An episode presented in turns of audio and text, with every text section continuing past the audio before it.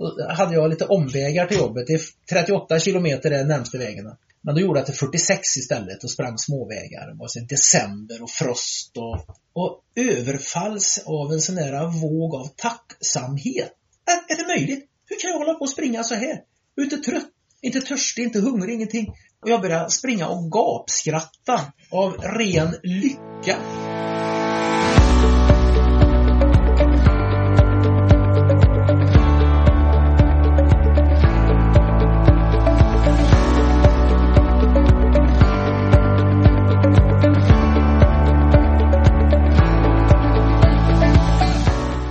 Har kallats för ultralöparnas guru.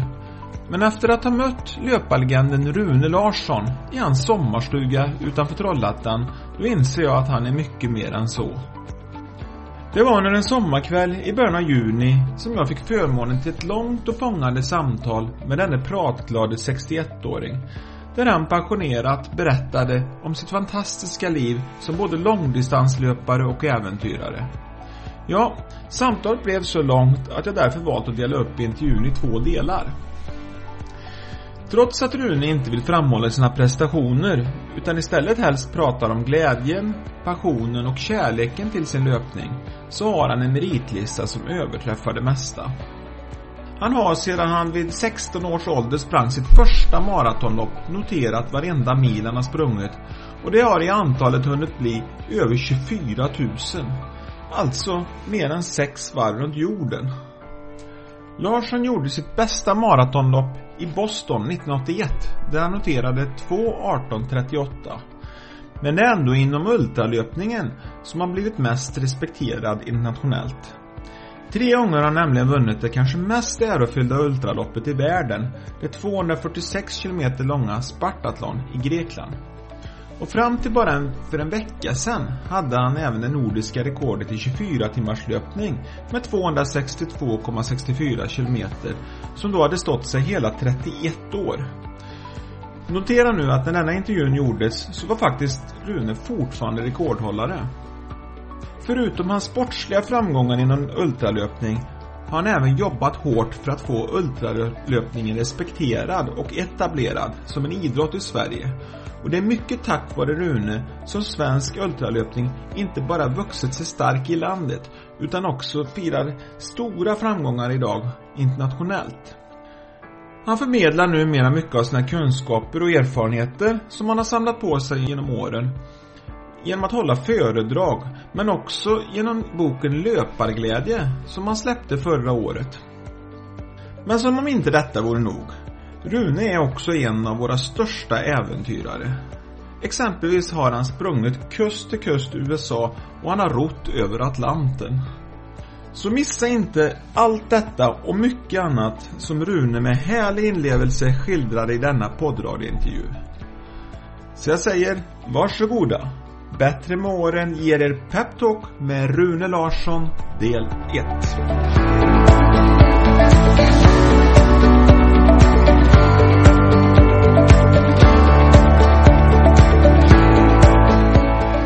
Uthållighetssporter som eh, långdistanslöpning får ju allt fler anhängare.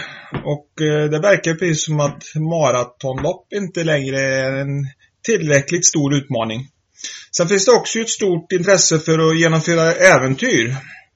Jag befinner mig nu i en sommarstuga utanför Trollhättan. Och det är med stor glädje jag ser fram emot ett samtal med en av Sveriges absolut största förebilder och inspiratörer inom båda de här områdena. Jag hälsar dig välkommen till Bättre med åren och poddradioprogrammet Peptalk, Rune Larsson. Tack ska du ha. Då hälsar jag dig välkommen till min sommarstuga. Ja, men det får vi tacka för. Om man då kombinerar de här två sakerna, långdistanslöpning med äventyr, eh, då skulle man kunna kalla det för äventyrslöpning. Och då undrar jag, är du en äventyrslöpare? Ja, jag brukar kalla mig själv för äventyrsturist. Eh, äventyrare. Det låter lite grann som en sån där som ska ut och föreläsa om eh, att jag satte ett mål. Och så jobbar jag mot det målet. Mm. Och så genomförde jag detta. Mm. Jaha, och vad var det för något nytt med det? Utan, jag är turist. Men en förbaskat avancerad även turist, måste jag säga. Eh, och som jag sa inledningsvis så är min uppfattning att intresset för träning och hälsa bara ökar. Inte minst för konditionssporter så har det fått en jätteboost eh, känns det som de senaste åren här. Kanske lite oväntat för eh, man kan ju tänka sig en tid där eh, folk har mindre och mindre tid då. Mm. Så, så passar ju inte det, det riktigt in. Men det är ju så att det växer. Om man pratar om en hälso och träningstrend. Om det nu finns en så, anser du att det finns en hälso och träningstrend och i så fall, vad tror du det kommer sig att vi har en sån trend nu? Jag har ju sett den här trenden. Jag har det där med hälsa och träning, det ligger ju i tiden. Mm. Det har det gjort sedan jag var tonåring. På 70-talet. Då började ju det här äh, träning. Joggingvågen. Jog, ja, joggingvågen kom ju i samband med, eller tror att i Sverige exploderade joggingvågen i samband med det första Stockholm Marathon mm. 1979. Mm. Där jag förresten hade förmånen att få vara med. Och chockas över att det var någon som tittade på. Mm. För det var bara den här kviger i en hage som stod där. Men då hände någonting. Och då var allt var ju bara maraton. Mm. Eh, Läckörloppet, för jag tror det var 28 eller 23 kilometer har Läckö slott och in till Framnäs heter det väl, i Lidköping. Eh, det sprang jag ju några gånger. Det sprang jag redan som 16-åring det loppet första gången. Nu skulle det plötsligt bli en halvmara. De kunde inte flytta slottet närmare Framnäs och inte Framnäs närmare slottet. Så att då, då tog de bort Läckö i det här. De kallar för Läckerloppet. Men då, mm. Allt skulle vara så himla mätbart och alla skulle slå personbäst. Och man, man presenterar sig nästan med sitt personbästa på maraton. Mm. I den här löpartidningen Springtime vill jag bara påstå först att den är, har varit excellent och ett otroligt bidrag till att allt har blivit så bra. Mm. Du har för övrigt jobbat där? Ja, jag skrivit för dem. Eh, ja. krönikör då. Ja, just det. Och skrivit mycket artiklar för mm. dem. Det väldigt, väldigt bra relation med dem. Ja. Men då på 80-talet så stod, hade stått till exempel eh, eh, Johan Olsson eller någon som hade skrivit det. Så stod det en parentes efter, man signerat en artikel, personbästa på maraton 2.54.13 eller sådär. Alltså enormt fokus på det då. Ja, det... För då låg det i tiden. Ja. På den tiden så var det ansett mest lite knepiga människor ja. som höll på med maraton. Och jo, så. det ska jag tala om. Eh, jag, I was marathon when marathon wasn't cool. ja, jag bestämde mig för att bli maratonlöpare när jag var åtta år. Hösten 1964. När jag såg det första olympiska maratonloppet jag såg på TV 1964. Ja, det ska jag göra. Det är helt klart. Och jag ska springa ännu längre. Eh, vilket de inte tävlar på på den tiden. Men, men eh, då, när jag var 16 år gammal, sprang mitt första maratonlopp 1972. Då var de som, det, var, det fanns det två sorters maratonlöpare som sprang maraton. De som var maratonlöpare per definition. Det var magra veganer som bara åt kruskakliv mm.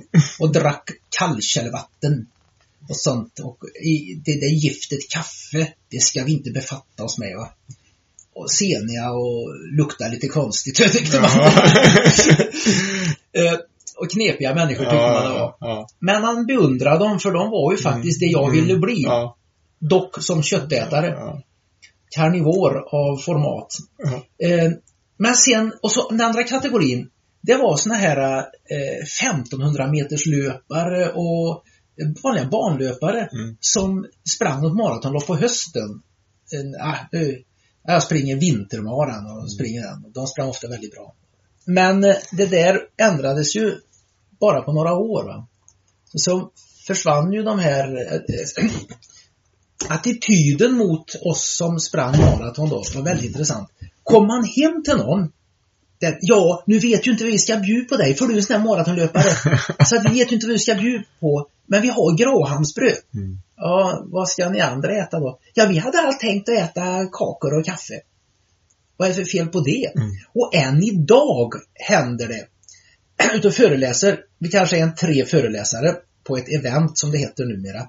Och eh, då är det någon som pratar om någonting och någon pratar om något annat så pratar jag om. Och så ska vi avtackas efteråt, kallas upp på scenen. Och så börjar de där med Ja, här är Elisabeth. Tack för en fantastisk föreläsning. Här får du en flaska Amarone. Åh, oh, trevligt. Och här, eh, eh, Georg, här får du en flaska Amarone. Och du Rune, Ja, vi tänkte att du som är en sån som springer, du dricker inte sånt. Så vi gav dig en blombukett. ja. Det har hänt mig ett par gånger. Ja. Och jag älskar Amarone. Ja. ja. Så att, eh, nej, men så, det har ju ändrat sig så. Idag är det nästan någonting som eh, varje chef ska på sitt CV, att man har sprungit maraton. Men inte bara det. Mm. Jag föreläste för, eh, ja det var alltså på något, stor, Stockholm Horse Show. Och det var ju hon Antonia Axelsson Jonsson. Eh, miljardärkvinnan som är, rattar ett helt imperium alltså. Eh, så att hon var hon som var kontaktperson och tagit dit mig. Så jag pratade ju med henne där och sa, ja sa du, det har börjat dyka, detta med ultradistanslöpning, det har börjat dyka upp, nej jag är ju med när vi rekryterar våra högsta chefer. Och jag ser ofta, allt som oftast, ofta får jag säga så, i deras CV att de är ultradistanslöpare. Jag ska tala om för dig, för 30 år sedan, du hade du skrivit att du var ultradistanslöpare i ett CV på den tiden. Då hade du varit, det hade varit ett professionellt självmord. Förresten var ju bara 30 ultradistanslöpare i Sverige på den tiden så att eh, Ja. Man visste inte ens om att det gick att springa längre till maraton. Nej men alltså de trodde ju att eh, man var lobotomerad. alltså det, det, är ju Ja. som, eh, Ja, det. det händer ju än idag. Jag, jag föreläste för all pedagogisk personal Ja. i en kommun. Ja. Och så står jag och berättar, det bara något år sedan. Sedan 1973 när jag började föra dagbok på allvar har jag sprungit 24 000 mil. Då var det två kvinnor som satt, tittade på varandra och så pratade med varandra, sa någonting. Ni två där! Är ni specialpedagoger? Och då nickar de då. Så. Håll med om, du frågar henne, vad tror du han har för diagnos? ja. Men det måste ändå kännas fantastiskt för dig du, då, du som är, ja du har till och med kallats för uh, ultralöpningens fader Ja. i vissa sammanhang. Och eh, när du ser den här utvecklingen då, det- måste ju kännas, eh, värma i dig så att säga. Ja. Det var så här. Jag sprang mitt första ultralopp 1979. Men sen så blev det inte så mycket, alltså 83 och sådär så sprang jag 4-5. Men 87 då stod svensk ultradistanslöpning inför ett eh, vägval. Antingen kommer sporten att tyna bort och kanske återuppstå om 10-15 år. Men dock utan någon kultur.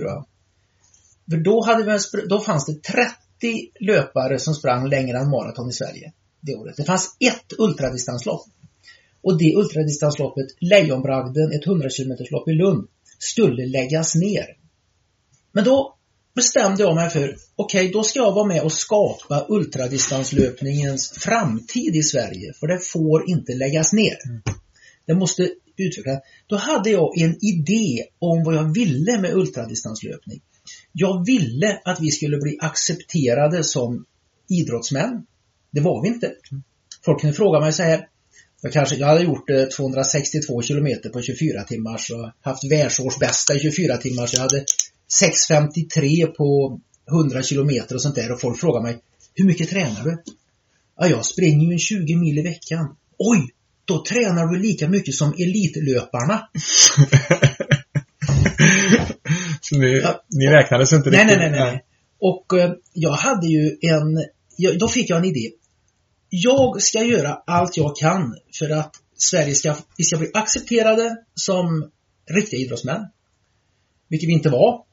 Eh, jag lovar, vi var inte det. Jag, vi, jag ska göra allt jag kan för att vi ska få ha landslag och representera Sverige på de mästerskap som dock fanns internationellt. Mm. Jag ska göra allt jag kan för att vi ska få svenska mästerskap. De tre grejerna främst. Okej, nu dör sporten om ingen eh, tar över och arrangerar ett nytt 100 km lopp år 1988, alltså året efter. Då tog jag min löparklubb TV88 och det var väldigt bra folk i TV, det var nybildade, eh, jättekul bohemer i 30-årsåldern var vi allihop. Nu är vi bohemer i 60-årsåldern Mm. allihop. Och eh, jajamän, de tände till på idén. Bra krafter fick jag med mig. Vi arrangerade Stora Vänerloppet. Sen körde vi det fem år i rad. Tills vi lyckas få någon annan som tog över efter oss då. Men hade vi inte gjort det 1988, då är jag jag är inte helt säker men det är troligt att kulturen vi har skapat kring svensk ultradistanslöpning den hade inte varit alls som den är idag. Men jag jobbade efter en liten formel som var eh, kommunicera, motivera och arrangera. Eh, och det har jag föreläst om också. Mm. Om eh, hur man är med och skapar en framtid. Och nu snackar vi inte bara framtiden i idrotten. Mm. Kommunicera, det var alltså att så fort jag fick en chans så pratade jag i, vet du, hur, många gratis föreläsningar som helst om, om ultradistanslöpning vad jag gjorde. Jag skrev artiklar i Springtime, hette tidningen som nu är Runners World, och Nils Lodin som var chefredaktör, han har haft en obetalbar betydelse för att vi är där vi är idag, fast det vi kanske inte vet om själv. Dock tar jag av mig löparkepsen för honom. Mm. Eh, och tidningens Runners World.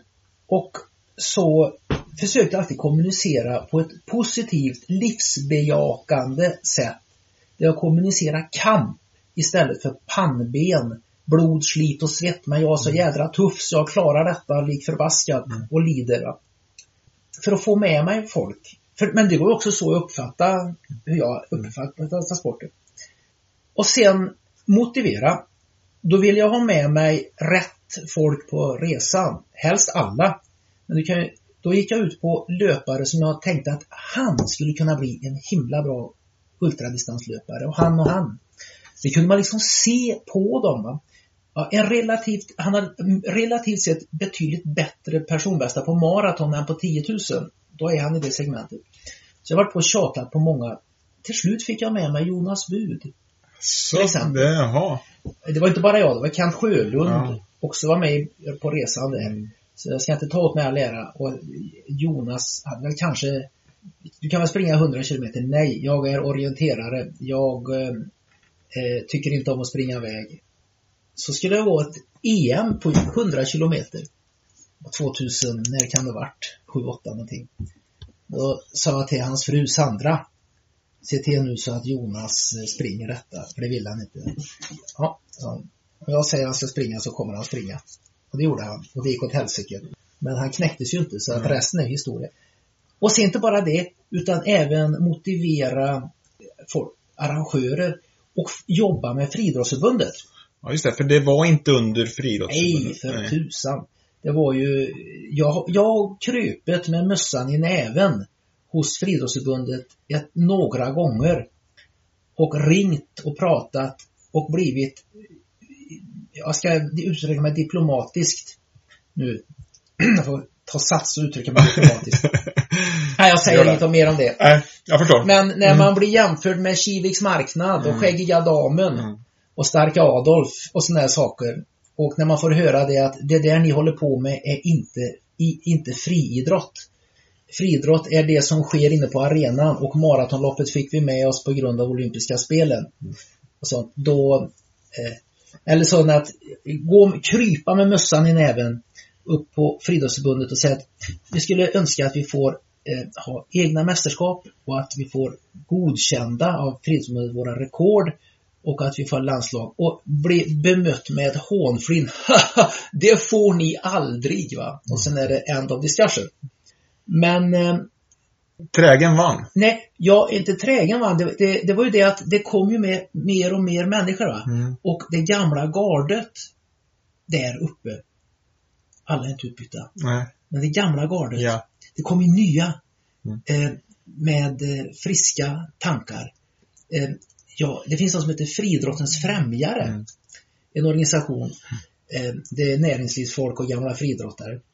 Eh, det var en fridrott medlem där med ett extremt snarlikt namn som mitt. De skickade till mig via Friidrottsförbundet istället för honom. Så jag läste om Friidrottens främjare. Så att jag eh, vidarebefordrade det till honom. Och tack vare hedrande att bli förväxlad med en så ädel bragdguldmedaljör och allting. Så det var väldigt... Men så, jag, om man nu ska främja svensk friidrott så kan vi med väldigt små medel eh, främja om vi nu eh, bara ger ultradistanslöpningen lite support. Att, och det kostar nästan ingenting om ultradistanslöpning. Och då fick jag ett svar. Ja, ja, ultradistanslöpning. det kommer så många nya konstiga sporter nu för tiden. ja, det är bra. Men, men jag var i alla fall med Ja. och drev på. Ja. Sen satt jag i Skultorp och gjorde en intervju för tidningen Runners World om Reima Hartikainen Okej. i hans kök där. Ja. Och då sa, och för då hade Reima börjat springa lite långa lopp. Mm. Så att, då sa jag, vi borde organisera oss. Och Reima han är ju en kille som gör grejer. Va? Han, eh, om han har någon diagnos så ska vi vara jävligt glada för det. Va? Lite dålig impulskontroll på rätt sätt. Va? Bara brakar av. Ja, det gör vi. Okej. Eh, då tyckte han det var jättebra idé. Då började han på att boka lokal och grejer och vi sammankallade folk och så hade vi ett möte där alla som ville vara med. Då formade vi det här. eh, Vi var ett gäng då. Det var inte bara Reima och jag och inte bara Reima heller fast eh, men eh, så formar vi den här eh, kommittén för ultradistanslöpning. Ja, och sen är nu Sverige idag per capita räknat Mm. särklassigt världens bästa ultradistanslöpningsland. Ja, det är fantastiskt. Och för 30 år sedan var vi 30 man och en tävling. Mm. Nu går det tävlingar varje helg och ibland flera på samma helg. Mm. Och senast jag kollade med statistiken, det var år 2014, då var det 6000 svenskar sprang ett lopp längre än maraton. Mm. Det är en fantastisk utveckling. Ja, ja, visst. Vi får ha landslag. Vi har världsmästare, vi har Europamästare. Vi, eh, Ultravasan tänker jag. till exempel, Mm. Det är ju blivit en jätte... det var en dröm jag hade. Det var en dröm jag hade att de, att de skulle arrangera en sån tävling. Okej. När jag var som bäst och mest igång. Ja. Du hade tänkt tanken innan eh, Vasaloppet gjorde det? Det är säkert fler än jag. Man Ja. behöver inte koppla in intellektet Nej. för att tänka att man kan faktiskt springa de där, den där vandringsleden också. Ja, ja, just det. Eh, Men eh, sen var det Vasastafetten då, att springa. Mm. Och, eh, men, och då var det någon som sprang den ensam och sånt. Men det var ju inte Mm. något jag var intresserad av. Nej. Och sen blev jag för gammal.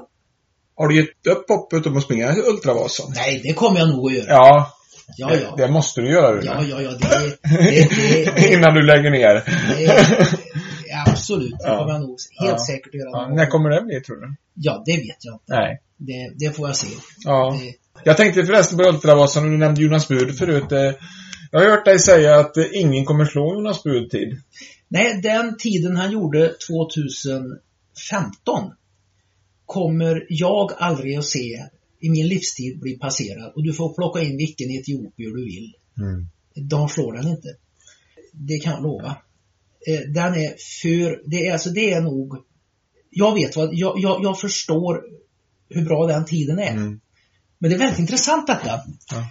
Eh, han har varit en av världens bästa silvermedaljör flera gånger i rad och på VM på 100 km. Han har aldrig vunnit. Vad hade han varit då? Mm.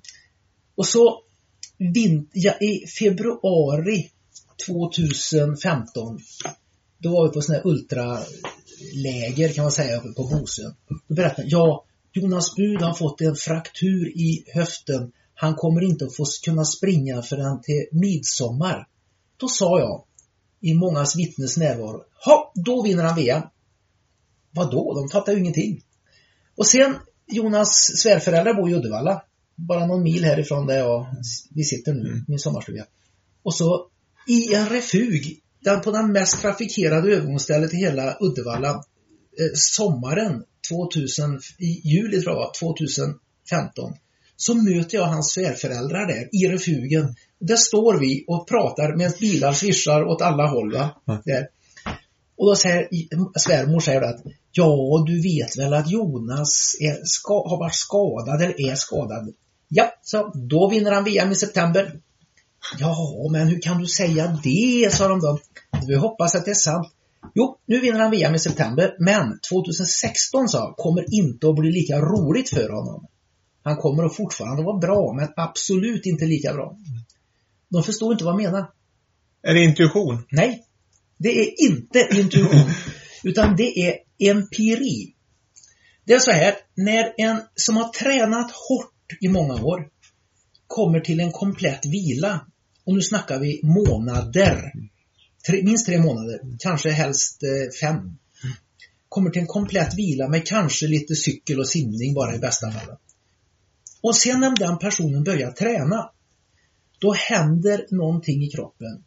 Och då blir den bättre än den någonsin har varit. Och den kommer aldrig att bli lika bra som efter den grejen. Det är en sån formtopp varar i, kan vara i kanske en månad. Sen är den borta. Sen går den ner i en svacka och får väldigt, väldigt svårt att komma tillbaka mm. igen ens till den nivån som var innan skadan. Mm. Man har sett det många gånger om man har haft ögonen med sig, vilket jag har haft. Mm. Det finns två teorier, båda kan ju liksom vara lika sanna. Och det är det att, att det har att göra med till exempel, vi har, vi har ju 23 000 eller 22 000 gener i kroppen. Varav de så är det kanske 800 gener som påverkar eh, vår konditionsidrott och utav dem är kanske 50 gener essentiella. Men det är inte samma 50 gener för Jonas Bud som för hans värsta konkurrent eller som för mig. Va? Det varierar lite grann. Alla gener är inte alltid påslagna. Eh, om alla gener alltid är påslagna så blir det kaos. Som slår på varenda eh, strömbrytare. Eh, men efter att de har varit liksom stängt ner under den här vilan, plötsligt börjar de stänga på. Då stänger väldigt många gener på utav de där eh, viktiga generna och är påstängda ett tag. Och då får man en enorm effekt. Det har också att göra med stresshormoner. När vi tränar så utsöndras ju stresshormoner. Tränar vi hårt utsöndras det mycket. De dopar upp kroppen inifrån. Adrenalin, noradrenalin, dopamin, kortisol och såna grejer. Men eh, de har också en lite nedbrytande effekt. Om det var bra att vi alltid hade dem flödande i kroppen, då skulle vi ju alltid ha det. Eh, evolutionen skulle ju mm. inte vara så dum så att den gjorde oss inte optimala. Mm. Men det är ett nödgrej som kroppen kan ta till i hårda ja. tider. Och man, man kan, det här var jätteintressant, jag har aldrig hört det förut faktiskt. Eh, eh, man har ju sett många kvinnor som kan komma tillbaka efter graviditet och sånt. Ja. Är, det, är det samma sak? Ja, eh, jag där? tror det. Ja, ja. Eh, men... För man kan, när du, när du säger detta så klart man har, man har ju kan ju dra sig till minnes exempel då på sådana som har varit skadade och, ja. presterat bättre. Det, om det vore allmänt vedertaget, allmänt känt detta, kan man inte då på så att säga, frivillig vila då? Jo, jag har funderat på varför man inte gör det. Ja. Varför har ingen vågat göra det, vad jag vet? Nej. Är inte det rent allmänt egentligen att många som håller på med just konditionsidrott, att man vågar inte vila? Det stämmer väldigt bra. Mm. Men tar till exempel en person som ska eh, bli eh, världsmästare eller olympisk mästare. Som då tränat, olympiska spelen kanske går i augusti. Eh, tränat stenhårt i flera år. Och då packar ihop någon gång i december eller januari och fullständigt vänder ryggen mot, från träningen och börjar träna lite lätt i maj och drar på med den riktiga hårdträningen så där en mindre än två månader innan. Då, jag vill se effekten av det. Jag mm. tror att eh, det kan bli något alldeles extra. Mm. Man får ett påslag på några procent. Va? Och de säger 2 procent. Vad det låter lite. Om du tar det här kosttillskottet förbättrar du dig med 20 procent. Mm. Det är ju löjligt. Mm. 2 procent på ett 100 km lopp. Det kanske är 8 minuter. Men det är 8 minuter är väldigt mycket. 2 procent på mm. Ultravasan kanske också är 8 minuter. Mm. Det kan vara skillnad mellan 5 och 47 och eh, strax under 6 timmar. Mm. En fantastisk löpare som Jonas Bud eh, får effekten av det påslaget. Mm. Sen Kajsa Berg eh, samtidigt, hon var ju, eh, hon födde ju barn. Och fick ju hålla upp för det, tvillingar dessutom. Och sen kom hon igång. Och blev, sprang ju helt otroligt mycket mm. bättre än hon gjort förut. Mm. I samma VM där mm. Jonas sprang på 6.22. Absolut, absolut mm. odiskutabelt världsklass. Mm. Båda två. Ja. ja, intressant. Ja. Men alla gener, säg de här viktiga generna kan inte vara påslagna hur länge som helst. Under formtoppen kanske så många som vi bara går, är påslagna. Sen börjar de slå av en efter en. Men det kräver då att du har haft många år av hård träning då innan? ja, det räcker ju inte med att du, eh, du får ju ha haft många år Ja. för att påstå hård träning. Ja, jätteintressant. Och på tal om eh, många års eh, löpning då Rune. eh, Du nämnde förut 24 000 mil. Mm. Det är alltså sen du började föra träningsdagbok. Och det var när du var 16 då? Nej. Ja, det, kan man, det var det egentligen. Det var 1 januari 1973. Alltså det året jag skulle fylla 17. Ja. Några månader innan det Ja, sprang jag mitt första maratonlopp på 3.04.24. ja just Och man det. behöver inte kunna mycket om träning för att förstå att jag hade faktiskt sprungit en hel del innan Ja. dess. Ja, Men det räknas inte med. nej. Det är, Så du vet inte, du, du, alltså, du kanske har sprungit 25 000 mil? nej, det jag sprang inga tus. Nej. Eh, Det blev inte så många mil fram till jag var 15 år. Men det är klart att eh, droppen urholkar ju stenen i träningsdagboken. Ja, Det- Jag sprang ju i många år men inte sådär, ja, det var 7 kilometers pass och det var du vet sådär va.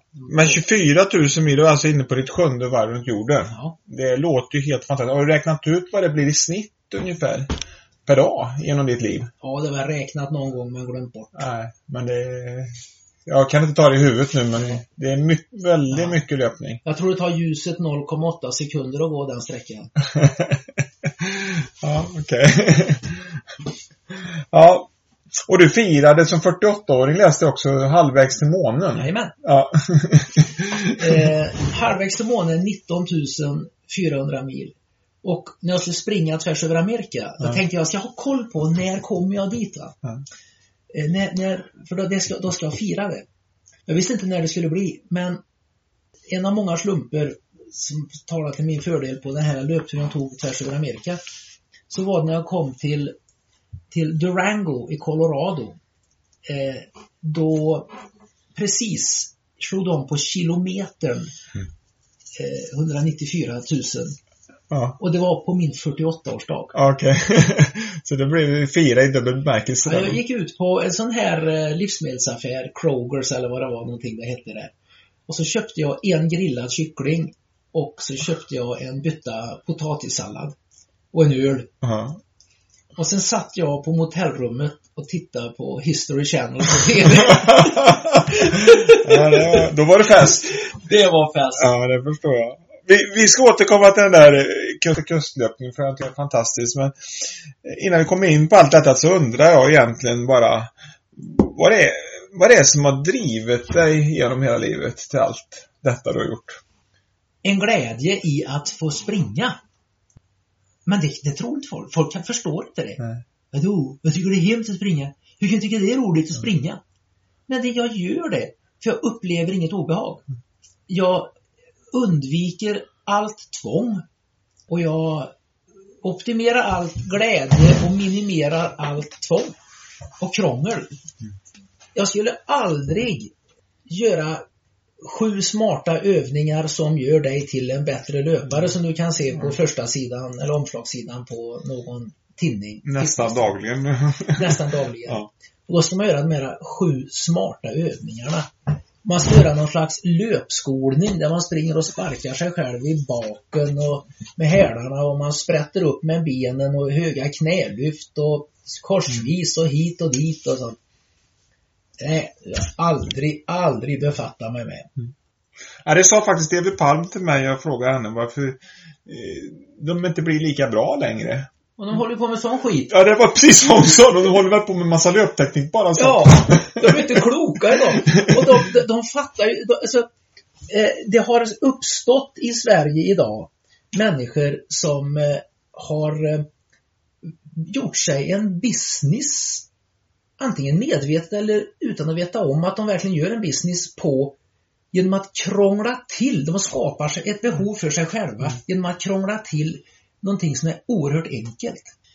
Jag sa sådana här löpstilscoacher. Folk har betalat pengar för att lära sig en rätt löpstil.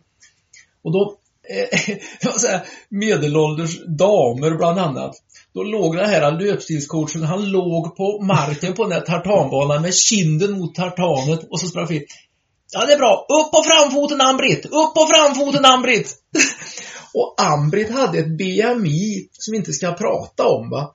Ska hon med sin, sitt BMI och sin kroppsvikt upp på framfoten. Det finns inte en hälsena i världen som blir glad av det. Ja, ja, Det var alltså otroligt. Jag, ja, jag, jag, jag fick gå därifrån. Va? ja. Och sen ska man gå, sätta ut häckar låga. Sen ska man gå, så ska man lyfta benet över en häck. Och så ska man gå med från det. Mm. Ja, det är jättebra. Det är en smart övning.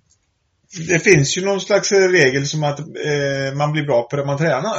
Ja. Det kanske är så enkelt. Ja. När, det gäller, eh, när det gäller en sån enkel sak som eh, löpstil, löpekonomi. En rätt kroppshållning är hur lätt som helst att skaffa sig. Mm. Det är ju bara, alltså, du kan ju inte ha en dålig kroppshållning om du håller händerna ungefär som du skulle hålla i skidstav. Händerna och slappnar av dem.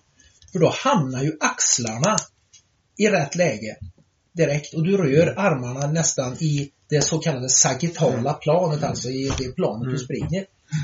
Då får du ner optimalt med luft i lungorna, du får tyngdpunkten rätt och allt sånt. Men folk tittar ju på omslag på fitnesstidningar. Eller på, det räcker att titta på reklamen för känt skomärke. Kvinna springer eh, där. Och då tittar man på hur otroligt långt fram hon sätter. Hon är ju nästan en rakt ben rakt fram med spetsig fot. Va? Där. Tänk att hur landar den människan? Eh, Men det ser snyggt ut. Mm. Det ser snyggt ut. Ja. Och då tänker folk att jaha, man ska springa så. Passion är ju någonting som du använder ofta. Ja. När du pratar löpning. Och då tänker jag, alltså vad skiljer dig från många andra? Om man tar till exempel lagsportspelare i fotboll till exempel, eller i hockey eller någonting, så pratar de ofta om, ja nu är det snart slut på den här tråkiga försäsongen, vi måste springa, vi Mm. måste... Det har man hört va? Och, Alltså, det är ofta, löpning förknippas ofta, det är precis en allmän uppfattning om att löpning är tråkigt. Ja. Och så kommer du och pratar om passion och glädje. Mm. Vad är skillnaden? Skillnaden är att de aldrig har lärt sig springa sakta. Utan de har lärt sig förknippa löpning med full fart. Där står tränaren. Jag kom igen då. Jag kom igen då. Ja, det är inte man mygla nu. De har inte lärt sig att eh, man kan springa enkelt, bara vara ute och springa. Det ger jättebra effekt. Löpning för dem är plåga. Det börjar i skolan. Det går på betyget. Full fart. Tänk dig ett Cooper-test. 12 minuter. Mm. Vet du varför Cooper-test är 12 minuter? Nej. Det var en nyzeeländsk som heter Cooper. Hur ska man testa en människas kondition? Ja, hur långt kan en otränad människa pressa sig och, sp- och springa? 12 minuter bedömde han. Vilken otränad människa kan pressa sig och springa max i 12 minuter? Inte 15, då har det gått för långt. Då, då kollapsar de. Och, där. Tre minuter, det, det blir för eh, mycket mjölksyra. eh, För att det var mindre aerobt då.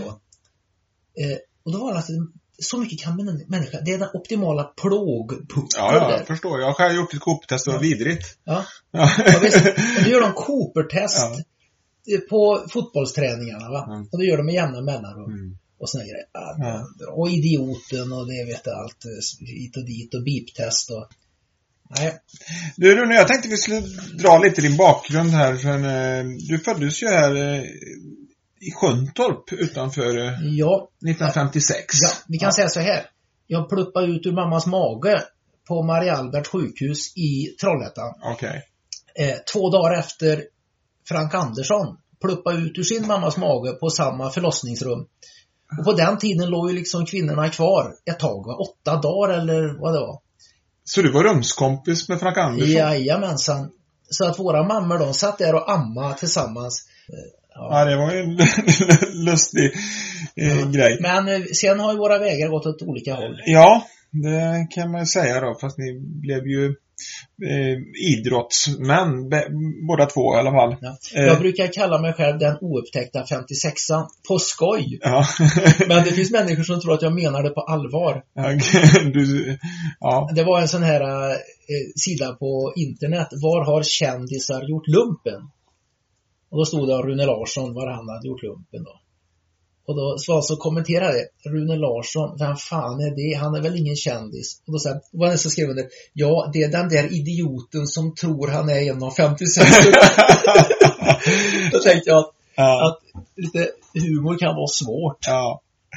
I, idag är du 61 år alltså. och Du, du har sagt att du har kommit upp i vedåldern nu. Mm. Kan du utveckla det? Ska vi gå bak eh, knuten på stugan och titta? ja, jag förstår. Jag har ungefär. sju stora vedhögar här ute i stugan. Jag har två öppna spisar. En öppen spis och en vanlig järnspis i köket. Och eh, eh, det, var någonting, en kraft som bara tog tag i mig. Ved. Jag går och tittar på ja, eh, planerar jag, ja, den björken tar jag om något år, då har jag eldat upp det där. Och jag kollar på gammalt rivningsvirke, jag kanske kan ta det och sånt där. Va? Men det är någonting som du har sagt att många kommer in i. Ja, ja. Många, många män, när de fyllt 55, Ja. då kommer de in i vedåldern. Mm. Inte alla män, men många män gör det.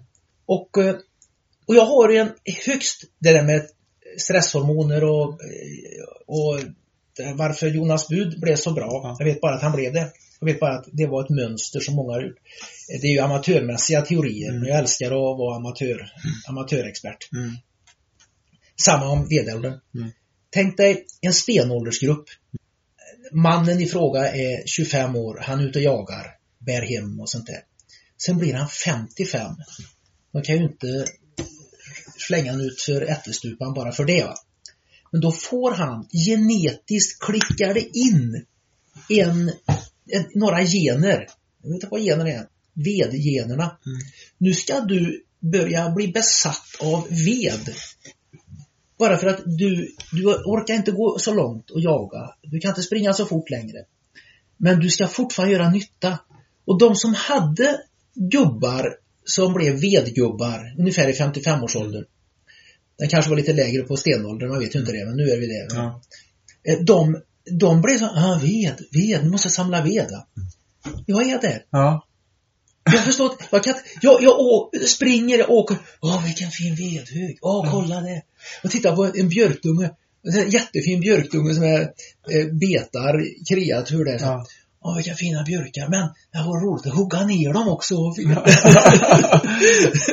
ja, du har många intressanta teorier här. Du, du sa, berättade förut att du som åttaåring då satt och kollade på maraton på TV och eh, bestämde dig för att OS i Tokyo. ja, och bli maratonlöpare då. Men, men du höll, inte, höll på med andra idrotter också eller var det bara löpning? Nej, jag var orienterare. Ja. Jag åkte ju skidor också. ja. Eh, på träskidans tid. Mm. Att du kom in på löpning då, upptäckte du att du var en löpartalang eller? Nej, nej, nej, nej, nej, nej, nej. Evi Palm, va. Hon eh, har lagt fortfarande Lidköpingsrekordet på 60 meter i sin eh, flickklass. Stämmer. Ja. Berätta om. Eh, talang. Jag accelererar som en ångvält. Halva klasserna på mellanstadiet, eh, när jag gick där, Polhemskolan i Trollhättan, fick representera klassen på rektorsområdesmästerskapen i friidrott. Och det var 60 meter höjdhopp, längdhopp, kast med liten boll och en kurirstafett. Det gick åt många på kurirstafetten. Ja. Och jag blev beordrad att vara publik. Jag hade tvåa i ämnet gymnastik i sjuan. Vi fick betyg i sjuan på den tiden. Jag var kass. Röten. Det var ju inget material man skulle satsa på. Men hur kunde du då tycka att det var kul? Det var ju därför det var roligt. Har du inte förstått det? Nej, det har jag inte förstått. För man brukar tycka det är roligt det som man är bra på, tänker jag. Man brukar tycka det som är roligt som man får odla själv. Får göra som jag ville. De, de sket i mig. Förutom en session i en orienteringsklubb där de ville göra mig till intervalllöpare. Vilket jag naturligtvis bröt med vid 14-15 års ålder. Det var bara en säsong med intervalllöpning. Eh, Det, men det var ju för att det var kollektivt. Alla killar skulle springa intervall. Det var bara killar och inga tjejer som sprang. Så att, eh, nej, det som roliga var ju att jag var ingen talang och ingen hade några planer för mig. Förstår du? Ja. Ingen, tänk om jag varit en talang. Det var många som hade ryckt i mig. det blev kravlöst helt enkelt. helt kravlöst. Ja. Jag ägde det själv. Mm. Sen kom du in eh, på det militära området när det var dags att göra lumpen, och- eller värnplikten då. Ja. Och då... Eh, du har ju gjort eh, militärtjänsten på fallskärmsjägarskolan och du har även senare var du, gjorde FN-tjänsten i, i Sinai. Ja. Så som jag kommer ihåg från värnplikten då, så var det ju rätt vanligt att de som höll på att idrotta och ville bli bra, som var lite elitidrottare, de ville ha så lätt, om du förstår vad jag menar, Ja. militärtjänst som möjligt. Men eh, för du tänkte tvärtom där. Du sökte dig till eh, Ja. eh, lite mer tuffare, för Ja. jag tänker, man vill ha energi och tid över till Ja. träning va? Och varför skulle jag ha det när jag ändå aldrig vann några tävlingar? Ja, det var så. Ja. Men däremot, det som gjorde att jag sökte mig till fallskärmsjägarna, det var den där lusten till eh, slita, kämpa, eh, frysa, svälta. Det där. Jag hörde historier om hur de hade det där. Va? Att de hoppade ut genom, ur flygplan över någon mörk skog och så fick de ta sig till något ställe. Och, och det, det, det, det, det skulle jag kunna betala för att vara med och göra. Så här, va? Och Det, var, det var helt, och sen tänkte jag det att, att du kan aldrig få en bättre utbildning någonstans i det militära, eh, i, i civilt heller, Mm. till, i det jag sen kände att jag ville göra. Mm. Äventyr, ute i skogen, Men hade du tid och ork över till att Träna, träna springa? Ja, Eh, Jag drack inte en öl på hela den tiden. Nej. Sen, eh, som lite kuriosa kan jag säga då, mitt förra poddradioprogram så intervjuade jag Bengt Skarp som är 81 år. Mm. Han hade två opererade höftleder och då årets Vasalopp på 7.19. Det tyckte jag var 7 bra. och 19! Ja. Från 81 år! ja. Men vad jag ville komma till, det var att han eh, berättade att han han var den som grundade löptävlingen Hälsingeleden, 51 kilometer. Och vad jag förstår så är du den första segraren. Nej, jag är inte den första segraren.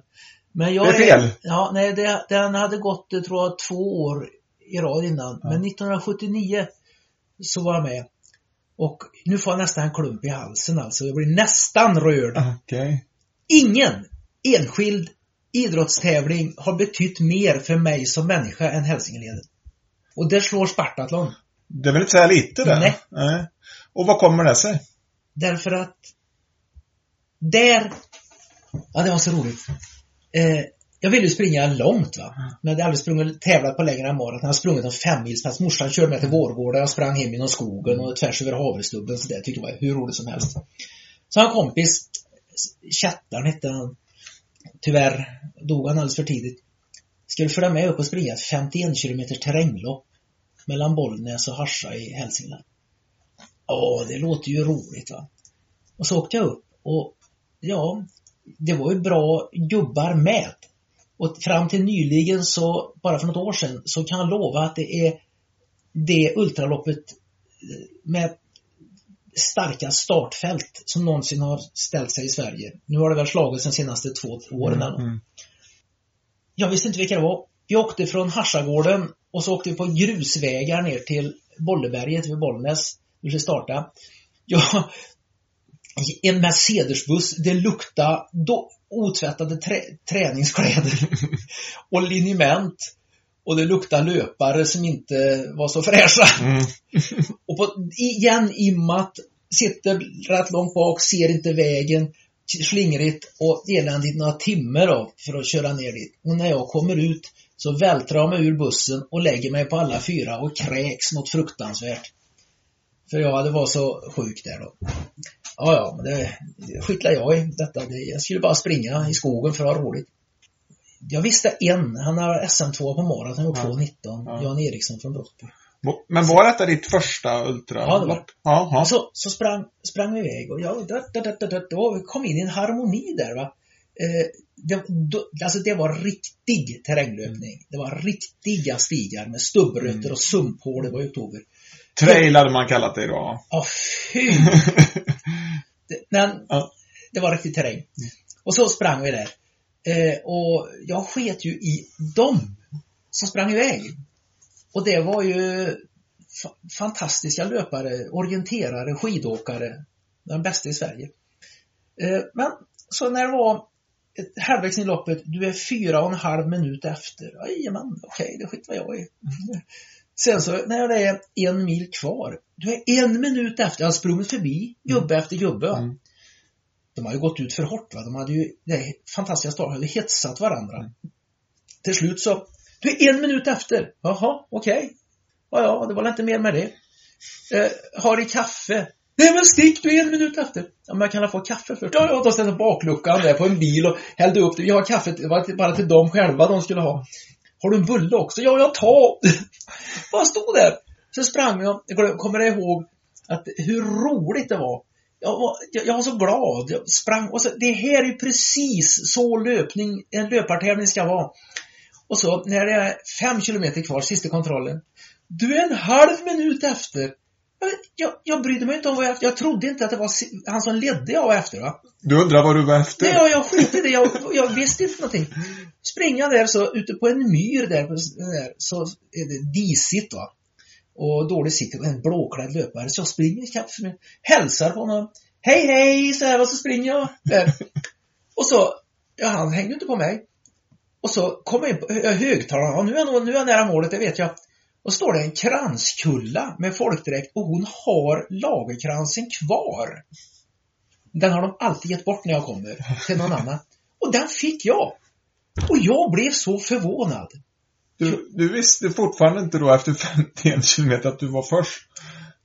Eller du har alltid förstått att det Jag var, det de, förstod- att det var de tiderna? Nej, jag förstod inte det. Ja, Sen såg jag vilka det var som kom in. Mm.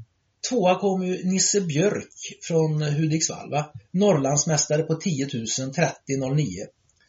Eh, trea kom han, SM2 på maraton med 2.19, Jan Eriksson från Brottby. Fyra kom Stefan Persson. Eh, han har vunnit hur jädra många, han en skokartong SM-tecken hemma. Orientering, skidorientering och lagtävling på skidor, 15 kilometer och sånt.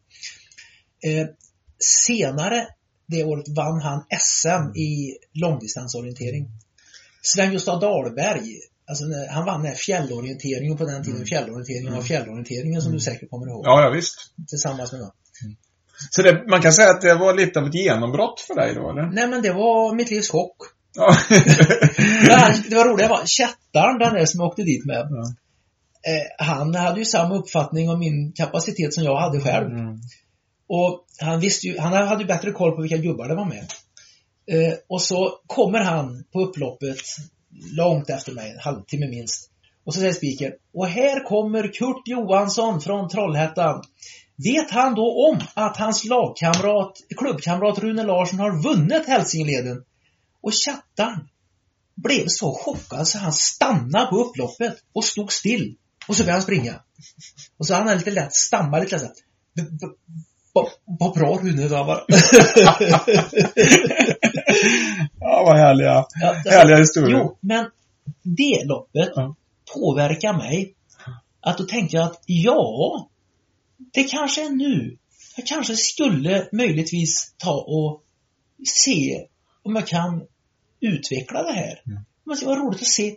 Jag kanske kan göra resultat. Och då, det var ju hösten, oktober 79. Till, och, eh, det, decennieskiftet 79-80, då bestämde jag, nu ska jag springa 20 mil i veckan. Då gick jag från 10, 12 till 20 mil i veckan. Mm. Och så sprang jag 20, Tre mil om dagen ja, Ja. Eh, då gick jag sista året på fyra år tekniskt. Jag hade ju en liten lång resa innan jag gjorde klart den. Eh, och bodde hemma hos mamma och pappa, ingen flickvän och sånt där annat som konsumerar, om du förstår vad jag menar, Ja. tid och pengar och träningstid.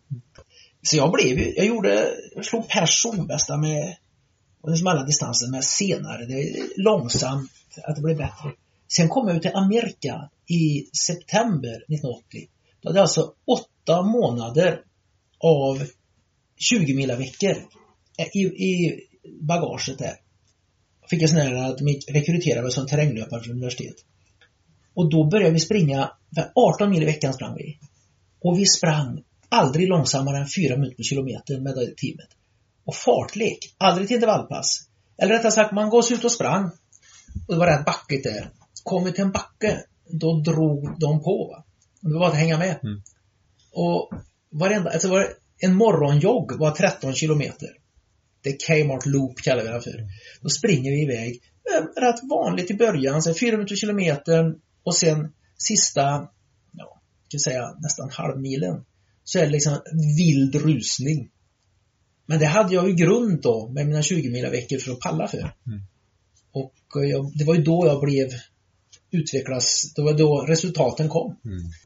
Och där kom vi in på en annan teori jag har, amatören. Att vi är olika känsliga för träning. Jag är totalt okänslig för träning. Jag behöver enormt mycket träning för att kroppen ska reagera.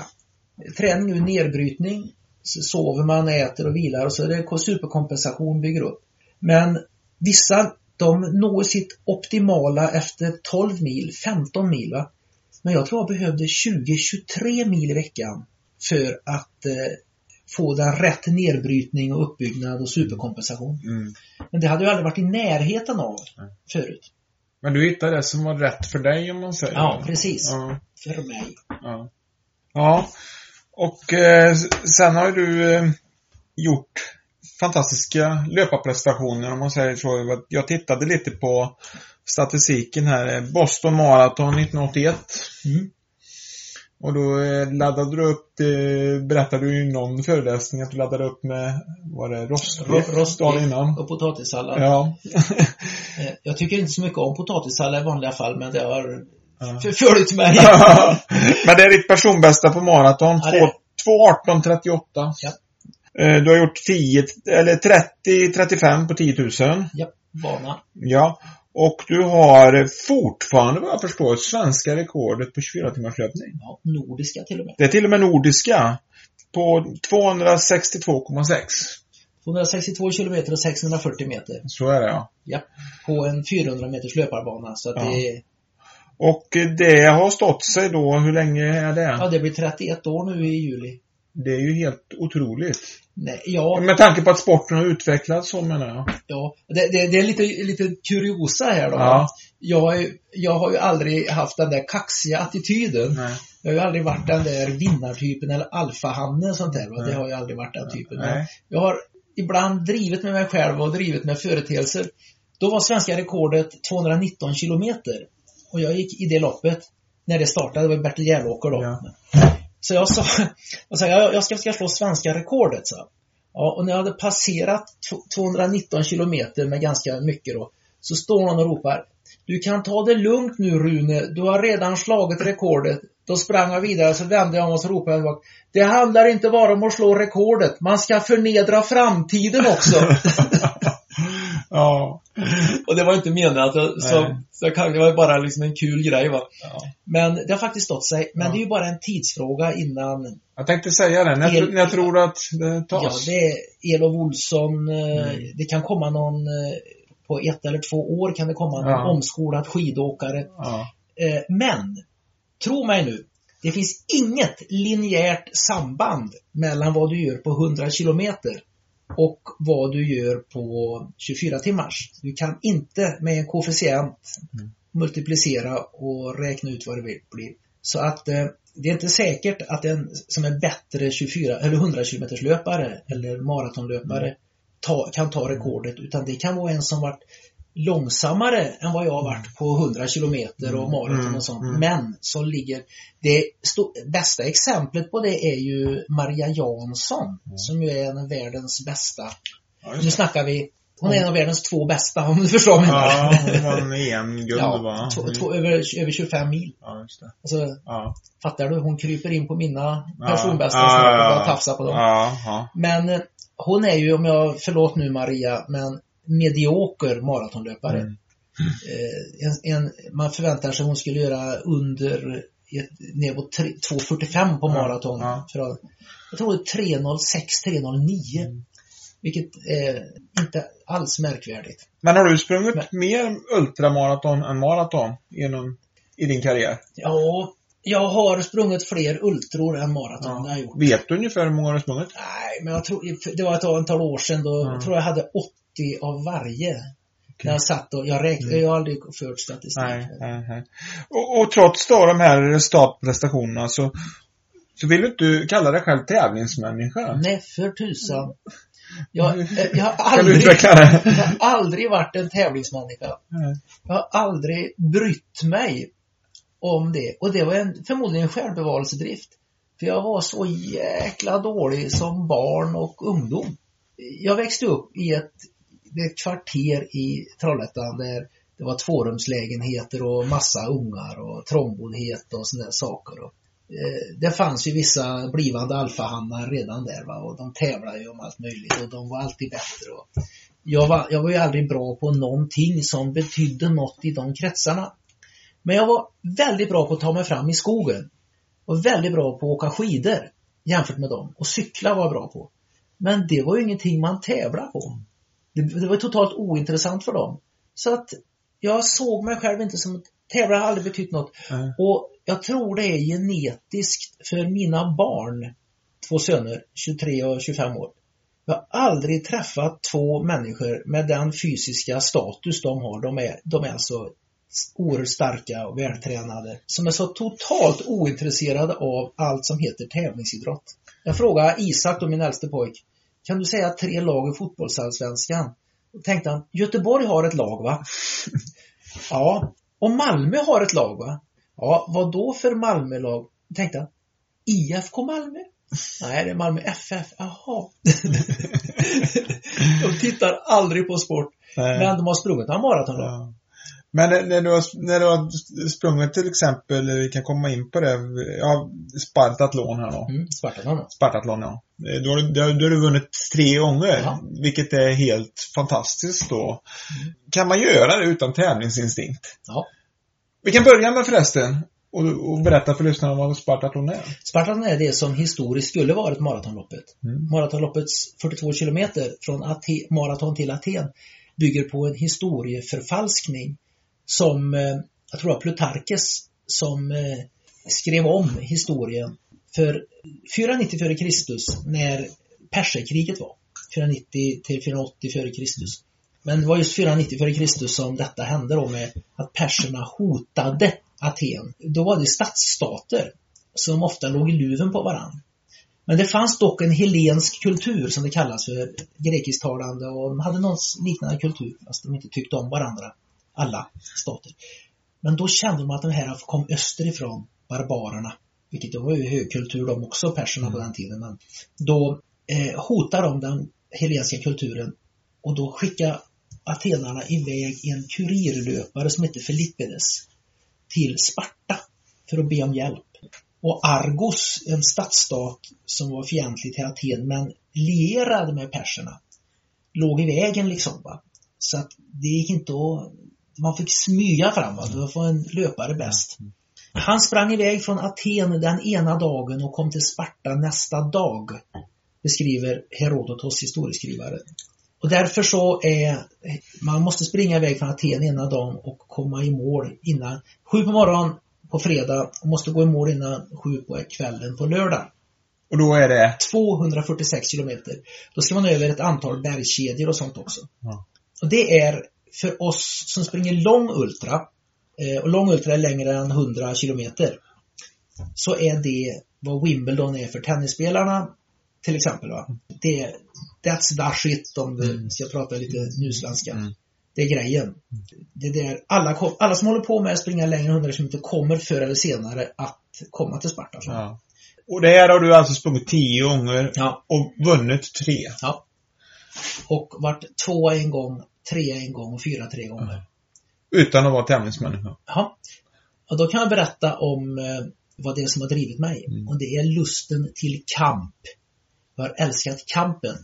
Den, min roligaste, i efterhand i alla fall, Spartatlon-upplevelse har inte det toppar inte att jag har stått på prispallen högst upp och tittat ut över en hel stadion med några tusen människor och sett svenska flaggan i mitten upplyst av en strålkastare och eh, hört att de spelar Du gamla, du fria med bägge verserna. Inte bara en vers som de gör på OS. Och sett ett fyrverkeri skjutas upp till min ära. Nej, det är inte det som toppar. Utan det är 1997. Då låg jag trea till det var tre, två, tre kilometer kvar.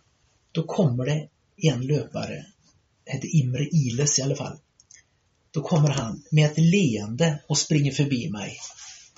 Och jag var helt slut. Men jag hängde på. Nu var det kamp. om tredjeplatsen. Och det sket ju att det var tredjeplatsen. Det var bara att här och nu blir det kamp. Sen oväsentligt om det är åttondeplatsen eller trettiofjärdeplatsen. Jag hängde på honom och gick upp och ryckte lite grann. Och han hängde på. Han var ju mycket fräschare än vad jag var. Jag gjorde ett ryck till och han hängde på. Sen gjorde han sån där vansinnesryck och sprang. Jag ska inte prata kilometertider för jag har ingen aning om det men vad vi sprang de sista kilometrarna. I ett vansinnestempo. Och jag sprang så att jag minns inte mycket av målgången. Eh, men jag slog honom med 19 sekunder och blev trea. Mm. Och jag har sett min eh, målgång på grekisk TV sen i efterhand. Där går i mål två gånger så att säga. Man går i mål när man rör statyn av kung Leonidas i Sparta. Och jag sprang fram till statyn, rörde statyn, vacklade bakåt och springer fram och omfamnar ben, underbenet och sen sjunker jag ihop på sockeln där.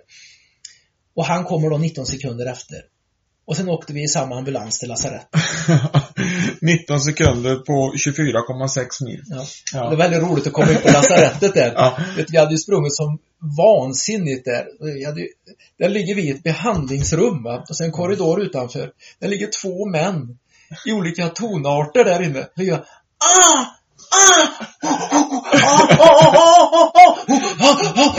En man med en ton, en, en mansröst där, en mansröst där ligger och flåsar och stönar i kramp. Tänk, tänk om någon går förbi utanför i korridoren. Vad tror de?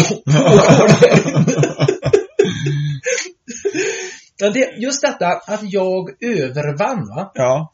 Jag övervann min egen rädsla för att spurta. Ja man sprungit så långt. Mm. För du är helt slut. Övervann tröttheten. Jag hittade någonting inom mig. Jag vann den kampen. Ja. Och det var egentligen oväsentligt. Ja, det, det, är klart att jag ville vinna den kampen. Men det var kamp. Mm. Det är det bästa. Det, när jag tänker tillbaka på Spartathlon-upplevelser så är det mm. just den spurten. Ja, jag förstår. Det är bland dina största idrottsminnen, det är och Hälsingeleden då eller? Det är Hälsingeleden. Mm. Och, men sen, det, det låter också väldigt konstigt. Men några gånger då jag fått glädjefnatt ute på ett vanligt, på sprunget till jobbet till exempel. Jag hade, jag bodde i Trollhättan och jobbade i Nossebro och sprang, på den tiden läraryrket var något sånt där fritt va. Mm. Ja, sovmorgon började fram klockan 11. Mm. Då hade jag lite omvägar till jobbet. Det är 38 kilometer är närmaste vägarna. Men då gjorde jag till 46 istället och sprang småvägar. Det var december och frost och glömmer aldrig det, sprang på en liten grusväg, hade kommit kanske drygt tre mil då. Och överfalls av en sån där våg av tacksamhet.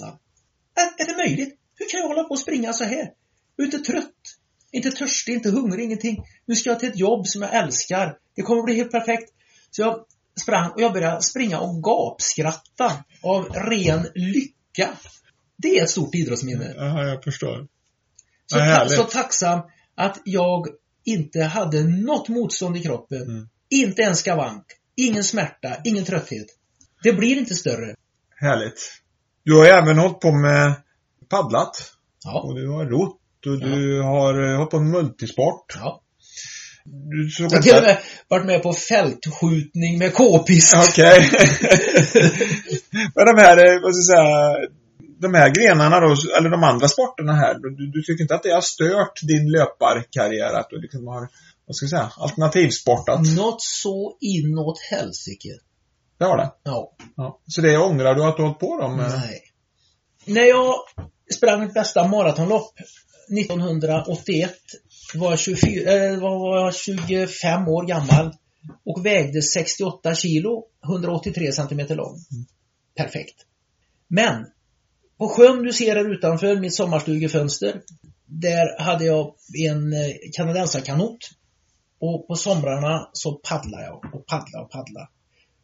Och eh, sen köpte jag en kajak 1987 och paddlade, ja, första året så paddlade jag 81 mil, landmil dock, i kajaken. Va?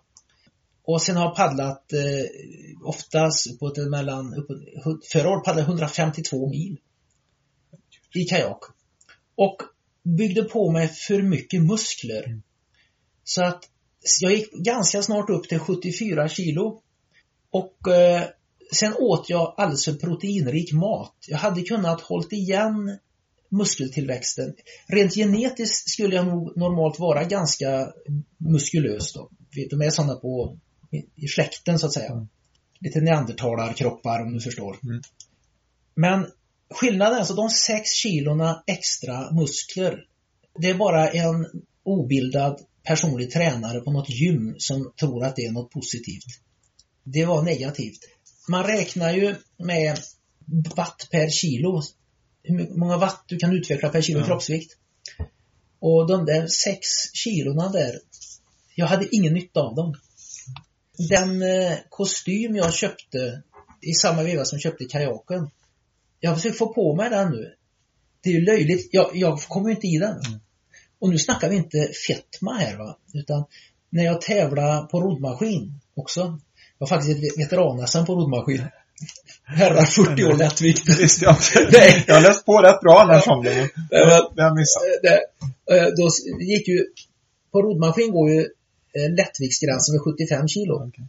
Och tränar mycket roddmaskin. Och det blev jag ännu mer muskulös av. Och eh, då fick jag alltså svälta mig, totalfasta ett dygn innan invägningen. Och så fick jag ge mig ut och springa en och en halv mil för att komma precis under 75 kilo. Och då var det invägning två timmar innan tävlingen. Så man var alltid lite darrig så här man Mm. Men tyckte du det var så roligt då, eller varför höll du på med det? Jo, min löparkompis eh, Lars Johansson tävlar för Bergaström.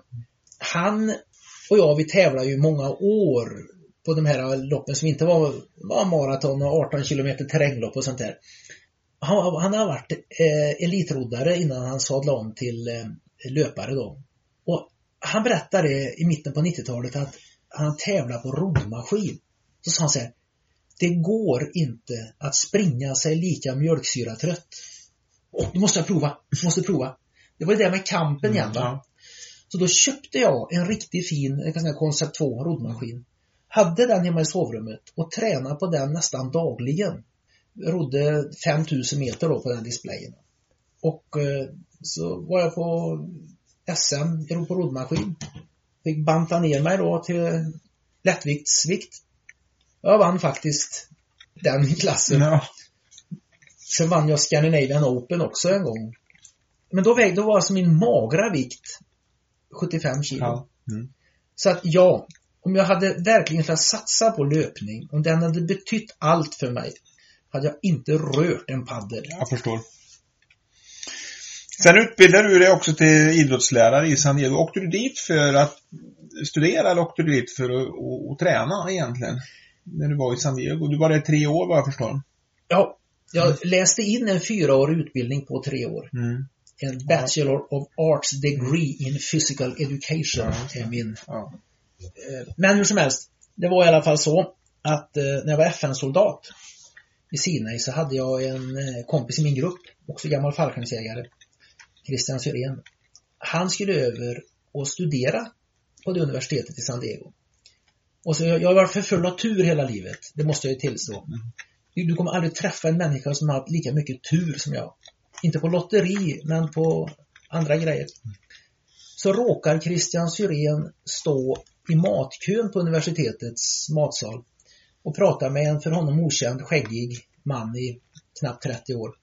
Och då berättade han, jag, håller på, jag är cross country coach här, försöker rekrytera löpare, men det är så svårt att få tag på löpare med rätt attityd. För honom betyder attityden mer egentligen än prestationen. För jag kan alltså få de här killarna att bli bra bara de har rätt attityd. Och då sa han Syrén det, att men jag har en kompis hemma i Sverige, en bra kille, han har attityd, rätt attityd som jag tror du skulle. Be honom skriva mig ett brev. Och då var ju min engelska, det var ju så Tarzan English va, me Tarzan, eh, I am a boy, you are a girl va. Så jag skrev med kulspetspenna på ett kollegieblockspapper utan att kunna någon engelska till coach där. Och fick komma över. Och fick ett full ride scholarship. Betala allt. Och studera. Helt perfekt. Det hade aldrig jag gjort om inte jag hade vunnit Hälsingeled 1979. Därför att jag vann Hälsingeled 1979. Det motiverar mig att öka min träning. Och tack vare den ökade träningen så blev jag så pass bra så att jag kunde bli aktuell för ett sånt scholarship. Och få en sån grundträning så jag kunde tillgodogöra mig den där otroligt hårda träningen som vi bedrev där borta. Och den har betytt mycket för dig den tiden förstår jag. Åh herregud, Ja. min tid. Med bävan och fasan så har jag ibland tänkt på, tänk om det hade kommit in en gubbe mellan Christian Syrén och Hugh Stevenson, tränaren där. Tänk om det kom in en gubbe mellan. Mitt liv hade varit annorlunda Mm. idag. Ja, för sen eh, jobbade du då som idrottslärare som du har gjort en stor del av ditt liv då. 18 år. Och du bildade familj och fick två söner, berättar du. Och då kommer vi in lite på det med livspusslet som man pratar mycket om idag. Och eh, där har ju det här med någonting som du också har pratat mycket om, det är det här med intervaller. Och eh, det är ju mycket fokus just på korta, hårda, intensiva, man pratar tabata och sådär. Just, man vill få ihop sitt livspussel och man har inte tid att träna. Du har till och med pratat om att det finns någon form av intervallmissbruk. Ja, det står jag för. Kan du utveckla det? Vi kan börja med Tabata. Tabata tränar man oftast organiserat på ett gym. För att få ihop livspusslet så tränar man hårt och kort och intensivt. Genom att man tar sig från jobbet eller hemifrån med kollektiva transportmedel, med cykel eller med bil till gymmet. Man byter om på gymmet. Man eh, väntar in sin tid på passet och så tabatar man sig blå i ansiktet. va? Och professor Tabata, japanen, han sitter där och är nöjd. Va? Och sen så går man in och duschar efter att ha kallnat lite grann för att. Och sen så tar man de här samma transport hem. Va? Ja, jag, Förstår du vad jag försöker säga? jag förstår precis vad du försöker säga. Man kan gå hemifrån eller från jobbet, springa från jobbet och hem. Mm. Eller hemifrån. Och på den tiden de ägnar bruttotiden Tabata Mm. så skulle de kunna springa ganska mycket. Men det kallas kvalitetsträning. Ja, och det finns inte ett begrepp i svensk träningslära som är så missbrukat, missuppfattat som kvalitetsträning. Där kvalitet definieras av Svenska nomenklaturcentralen, som ju då är, det vet ju du som har jobbat i industrin, att de definierar ju begrepp. va. Kvalitet är grad av måluppfyllnad. Alltså, den träning som för dig till ditt mål, det är kvalitet. Men det är inte säkert att det är just under den fasen på året eller under den fasen i livet eller den livspusselbiten du letar efter att det är ett Tabata-pass. Eller korta intervaller på torsdag. Det är inte säkert att det är det som för dig till ditt mål. Det kan ta dig bort från ditt mål. Tvärtom, Mm. och vara skräp.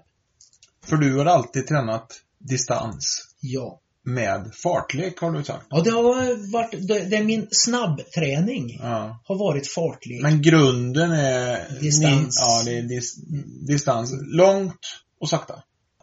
Fem minuter på tempo. Men Ja. då, under många de åren i USA där, Mm. då kom jag in i detta med att då låg det nog över fyra minuter per kilometer. Mm. Ibland var det six minutes per Mm. mile pace Ja. alltså, vilket är en 36-37 minuter på Mm. milen på distanspassen. Men sen har du också sagt att det finns intervallmänniskor och det Ja. finns... eh, Att det är väldigt individuellt vilken träning som man passar bäst för då. Ja, Innebär det att vi ska vara försiktiga med att liksom ta efter varandra? ja. Helt rätt. Ja. Det ska vi göra. Vi ska alltså, är jag en intervallmänniska? Ja, jag älskar struktur. Jag älskar att springa fram och tillbaka på den här vägen. Springa eh, 800 meter åt ett håll, stå och vila en minut, springa 800 meter tillbaka, stå och vila och hålla på så. Och gud vad jag älskar det. Ja, då är du en intervallmänniska. Då ska du göra det. Mm. Då ska du inte komma och säga, Rune, igår gjorde jag något som du säger är fel. Nej, vadå, rånar du en bank? Slår du ner någon? Nej, jag sprang intervaller. Det har aldrig jag sagt det är fel. Men det är fel för mig. Ja. För jag är en fartleksmänniska. Ja. Och det har att göra med hur kommunikationen går i kroppen. Vid intervall går kommunikationen från hjärnan ner till kroppen. Hjärnan ger kroppen order precis som hur kroppen ska Mm. göra. Och kroppen gör så efter bästa förmåga. Ibland bättre än bästa förmåga och då kan man bli skadad Mm. eller sliten. Mm. Fartlek, det är en helt annan grej. Då springer man omkring och sen drar man på för en backe till exempel. Mm. Och, Det är ju väldigt mycket generella träningsprogram och generella tips och så vidare. Och det har blivit, genom internet så har det blivit väldigt synligt hur alla tränar. Ja. Och det, idag är det mycket det här att motionärer, de ska ta efter eliten. Ja, det är ju patetiskt. Ja, det finns ju risker med det. Jag var på en sån här träningsresa där jag själv inte påverkade träningsupplägget men lojalt eh, var jag med liksom då. Då skulle man köra kort backe med Elsa Olsson och Birgitta Nilsson och vad de hette alltihop va. Och du vet vilken generation de tillhör då. Ja. Och man snackar inte med kvinnans ålder så undviker det. Man snackar inte med kvinnans BMI heller. Nej. Du köra kort backe. Mm. Upp för en brant liten ås på en stig. Mm. Och då ska ni springa, korta ner stegen. Och så ska ni uppför och sen utför så liksom ni faller framåt. Då ska man köra det ett visst antal repetitioner. Men eh, fyra vader small. Ja. Fyra vader small. Inte två på samma kvinna. Men varför sitter du här? frågar jag. Ja, det hände något i vaden. Och så haltar de tillbaks. Var det kvalitetsträning? Nej, det tog de bort från deras mål. Du måste vara bra tränad för att kunna träna bra. Du säger där att, att det alltid ska vara kul att träna. Många tränar tror jag. Alltså man tycker inte att det är kul utan man tränar för att man tror man ska få någon slags belöning i framtiden. Ja. Man får liksom bita ihop. Tycker du verkligen att det alltid har varit kul? Har du också haft de här grispassen eller vad vi ska kalla dem? Det har varit träningspass då jag har eh, gett mig ut och sprungit och så har jag känt att nej, det känns inte bra. Och då har jag, inte varenda gång, men nästan alltid kortat ner och tagit mig hem. För ibland kommer man liksom igång va. Ibland så är det ett igångsättningsmotstånd. Så man, efter några kilometer så börjar det lossna och sådär. Det var ju blev riktigt, var ju riktigt roligt på slutet. Men jag känner att nej, det kommer inte att lossna idag. Det finns ingen anledning att fortsätta springa. Det innebär att du inte har sprungit efter något träningsprogram. Nej, däremot kanske grova upplägg Mm. har gjort. Att jag ska inte springa några fartläggspass nu i november. Därför att eh, en grej som folk har svårt att förstå med träningslära är att kroppen tenderar att reagera på förändring i träningen. Mm. Har du legat i ett sätt att träna så plötsligt gör du en förändring i träningssättet. Då f- får du reaktionen så kanske du blir bra. Wow! Mm. Det var ju så jag skulle tränat hela tiden. Men liksom, det är mycket, många som gör business som du säger också Ja. på att göra träningsprogram. Man, Ja. man gör tester och så gör man Ja. träningsprogram. Anser du att det är för mycket av träningsprogram bland motionärer? Finns det risker med att ha... Ja, det gör det. Alltså, vi kan säga så här. Mår du bra av ett träningsprogram? Tycker du att träningsprogrammet hjälper mig? Det ger den struktur jag behöver Mm. för att kunna göra detta. För guds skull, träna enligt ett träningsprogram då. Men häng inte på detta med träningsprogram bara för att man ska väl ha ett träningsprogram. Va? Och där rundar vi av den första delen av min poddradiointervju med Rune Larsson. I del två, som kommer att komma inom kort, så kommer han bland annat att berätta lite mer om sina äventyr. Och jag lovar er, det kommer vara precis lika intressant som det första avsnittet har varit. Så missa inte nästa avsnitt av Pep Talk.